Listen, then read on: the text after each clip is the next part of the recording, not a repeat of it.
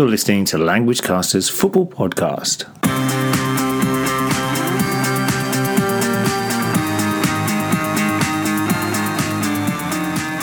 Yes, welcome to LanguageCaster.com's Football Language Podcast. Now, this is the show for all fans of football who want to learn more about the language of the beautiful game. My name is Damien, and I'm talking to you from London on a bright but chilly December day. Now, down the Skype line, we have Damon in Tokyo. Damon, how are things over there? Very good, Damien. Just getting ready for my team's quarter-final game under the floodlights. Sounds good. Good luck to you and your team. Damon, how do you rate your chances for today's game? Slim. We only have 11 players and a few key members are out this weekend, but we'll give it our best. Anyway, what have we got on the show this week? Well, Damon, before we talk about what's coming up on the show, perhaps we should take a moment to pay our respects to all those who died in the air crash earlier this week in Colombia. As many of you will know, the Brazilian side Chapecoense were travelling to Colombia to face Atlético Nacional for the final of the Copa Sudamericana when their plane crashed, killing 71 passengers. And this included 19 players and members of the coaching staff of the Chapecoense team, as well as many football journalists from Brazil. An extremely sad story from the football world this week. Você está escutando languagecaster.com. Right, on this week's show, we'll start, as we usually do, with some news from the footballing world in the good, the bad, and the ugly. And after that, we've got a quiz question for our listeners before we focus on some of the football language we picked out from this week. And of course, we'll finish with our predictions for the results of three key games in the Premier League. Sounds good. Now, talking of good, what was good this week for you, Damien?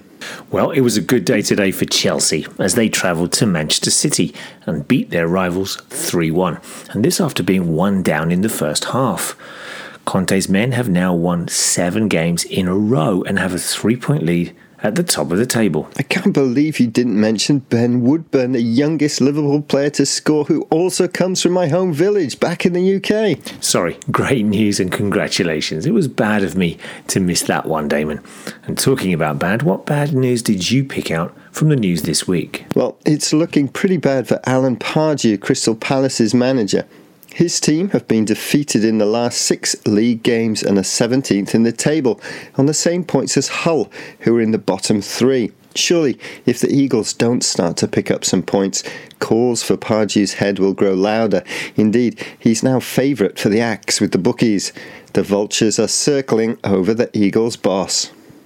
Any ugly? Yes, Damon, he did look like a dead man walking, but after a good home victory today over Southampton, the pressure has been somewhat relieved on Pardew.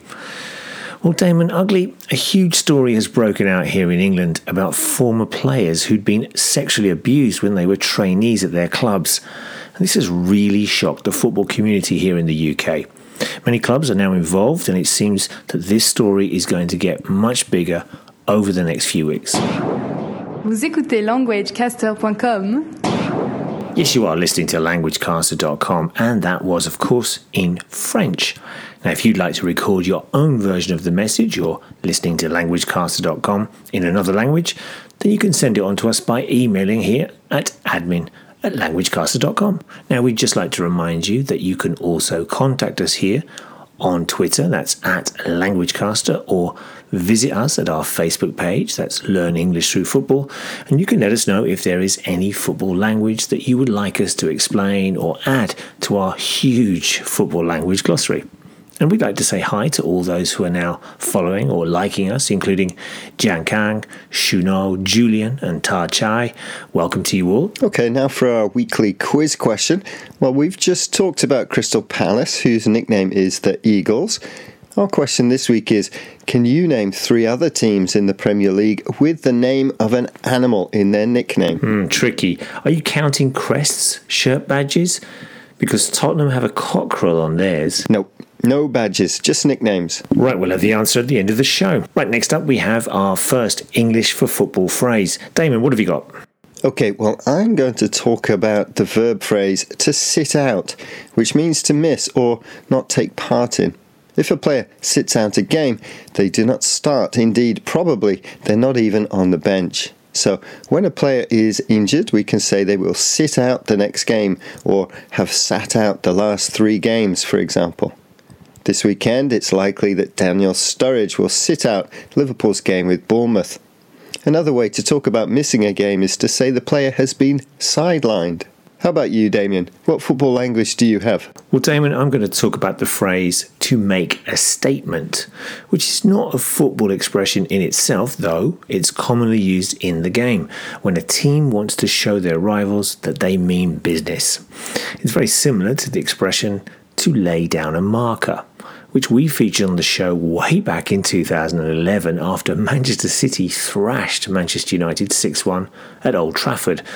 And after today's games in the Premier League, we could say that Chelsea have made a statement after their victory at Manchester City. Good stuff. Okay, next up, this week's predictions.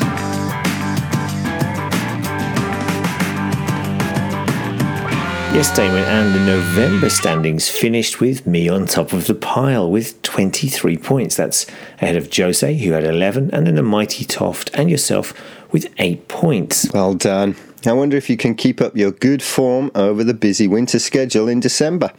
And listeners, remember to join in too. Come along to the site, click on predictions competition at the top of the site, and either register or log in to add your predictions. Right, what games have we got, Damien?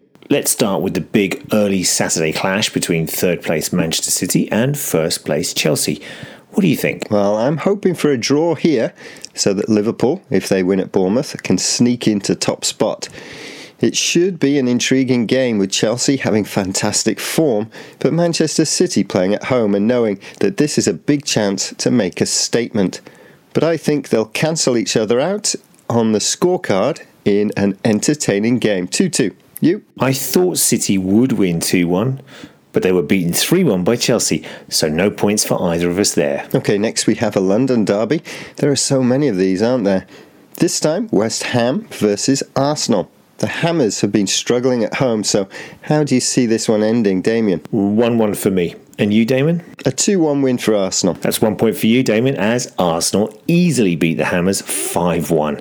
They made a strong statement indeed. Okay, and next we have a Northwest clash between Merseyside team Everton and Manchester United. After their morale boosting EFL Cup win, I think Manchester United may get an away win here. They won the last two at Goodison, Everton's home ground, and I think they can make it a hat trick. Do you agree? Yes, I think they'll sneak a 1 0 win. Okay, just before we go, let's revisit the quiz question we asked. If you could name three teams, other than Crystal Palace, that have an animal as part of their nickname. What's the answer, Damien? Well, the listeners could have chosen the Foxes, that's Leicester City, the Hornets, Watford, the Tigers, which is Hull City's nickname, and there's the Swans, Swansea City, and finally, you could have chosen the Black Cats. Sunderland's nickname. Okay, that's it for this week. Enjoy all the football this weekend. Ta Bye bye. See you next week.